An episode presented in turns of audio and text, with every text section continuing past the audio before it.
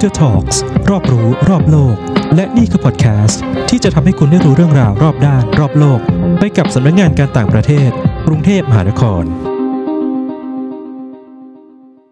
สวัสดีครับ ยินดีต้อนรับทุกท่านเข้าสู่รายการ Inter Talks รอบรู้รอบโลกพอดแคสต์ที่จะนำเสนอเรื่องราวองค์ความรู้ด้านการต่างประเทศ ให้เป็นเรื่องราวที่เข้าใจง่าย และไม่ไกลตัวท่าน ไปกับสำนักงานการต่างประเทศกรุงเทพมหานครครับ ท่านสามารถติดตามรายการ Inter Talk รอบรู้รอบโลก ผ่านเสียงตามสายของสำนักงงานประชาสัมพันธ์ ทุกวันอังคารและวันพฤหัสบดี ตั้งแต่เดือนเมษายนจนถึงสิงหาคมปี 2565 ผ่านทาง YouTube ช่อง International Affairs Office BMA Spotify และ Apple Podcast ค่ะ นอกจากนี้ท่านผู้ฟังทุกท่านยังสามารถเข้าไปร่วมสนุกชิงรางวัลทางเพจ Facebook สำนักงงานการต่างประเทศ กรุงเทพมหานคร International Affairs Office ได้อีกด้วยค่ะครับในวันนี้นะครับผมทิติกรเหลืองอิงคสุด หรือเบนทำหน้าที่เป็นผู้ดำเนินรายการครับ และดิฉันปรางฉายสันวิทยากุล หรือปรางทำหน้าที่เป็นผู้ดำเนินรายการร่วมค่ะ ท่านผู้ฟังพอจะทราบไหมคะว่า ในระดับประเทศ รัฐบาลเป็นผู้มีบทบาทในการดูแลความเรียบร้อย สงบสุข แล้วใครกันที่เป็นผู้ดูแลความเรียบร้อยสงบสุขในบริบทโลก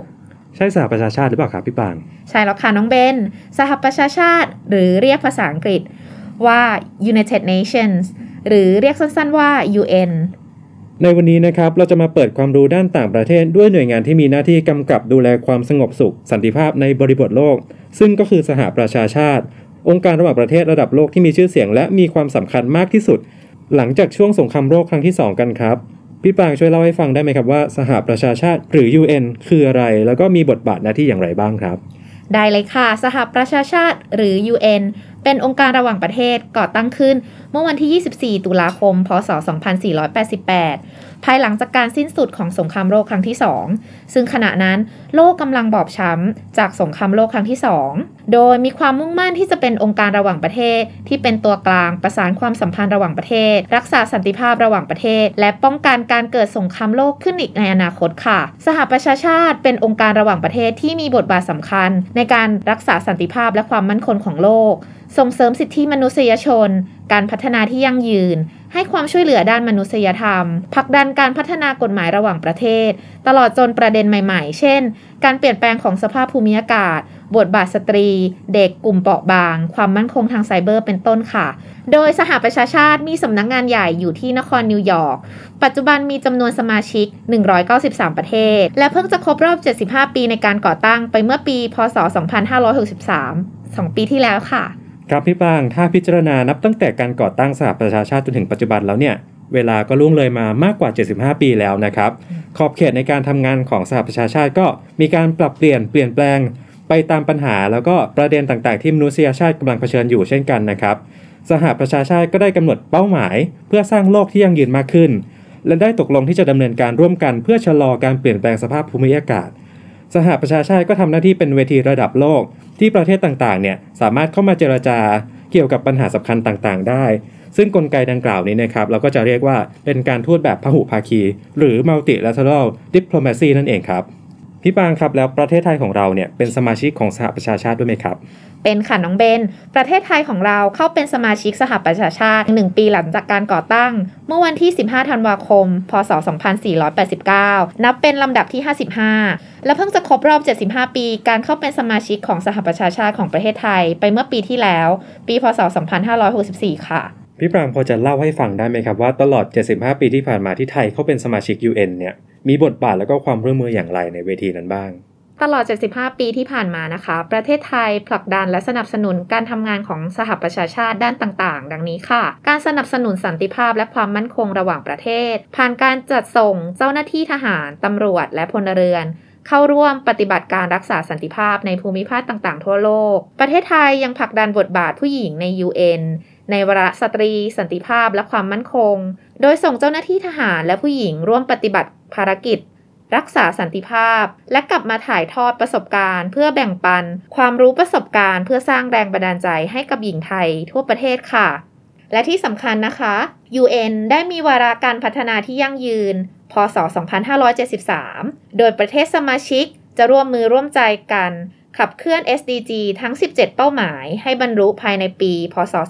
2573 ค่ะ ครับ และยังได้ทราบมาว่านะครับประเทศไทยได้ออกพรบการรักษาความมั่นคงปลอดภัยทางไซเบอร์เมื่อปี 62 ซึ่งประเด็นนี้นะครับก็เป็นประเด็นที่นานาชาติให้ความสำคัญในเวที UN อีกด้วยครับ ในด้านสิทธิมนุษยชน ปัจจุบันไทยเป็นหนึ่งในประเทศที่ร่วมลงนาม ในอนุสัญญาด้านสิทธิมนุษยชน ประเทศไทยส่งเสริมและคุ้มครองสิทธิมนุษยชน อันเป็นสิทธิขั้นพื้นฐานของมนุษย์ทุกคน โดยประเทศไทยได้จัดทำรายงานทบทวน สถานการณ์สิทธิมนุษยชนของประเทศ เพื่อสร้างการรับรู้ด้านสิทธิมนุษยชนของไทยในเวที UN ค่ะ นอกจากนี้นะคะ ไทยได้รับการยอมรับว่าเป็นศูนย์กลางที่สำคัญขององค์การระหว่างประเทศ และการประชุมระหว่างประเทศ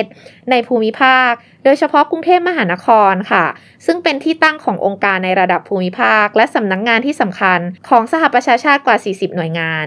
เช่น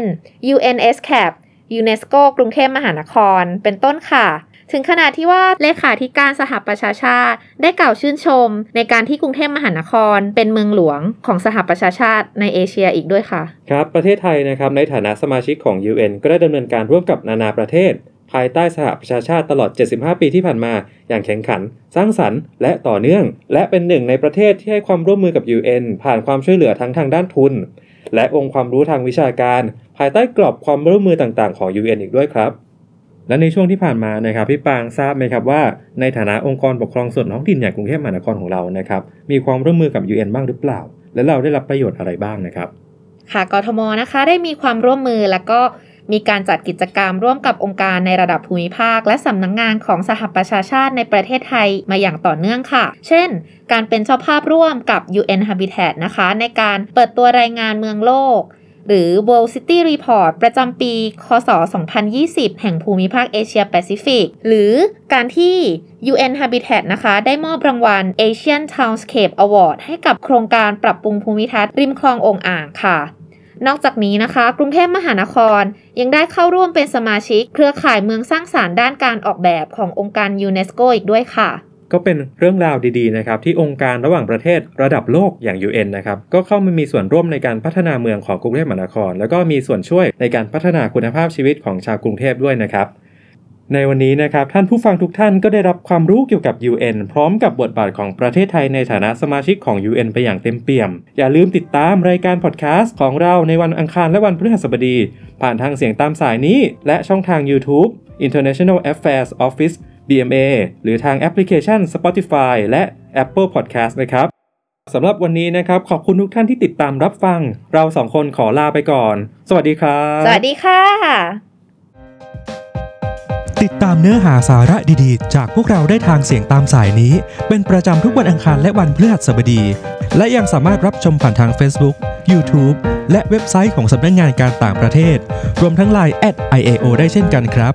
สำหรับวันนี้ขอบคุณสำหรับการรับฟัง ขอให้ทุกท่านมีความสุข Thank you for listening and have a nice day สวัสดีครับ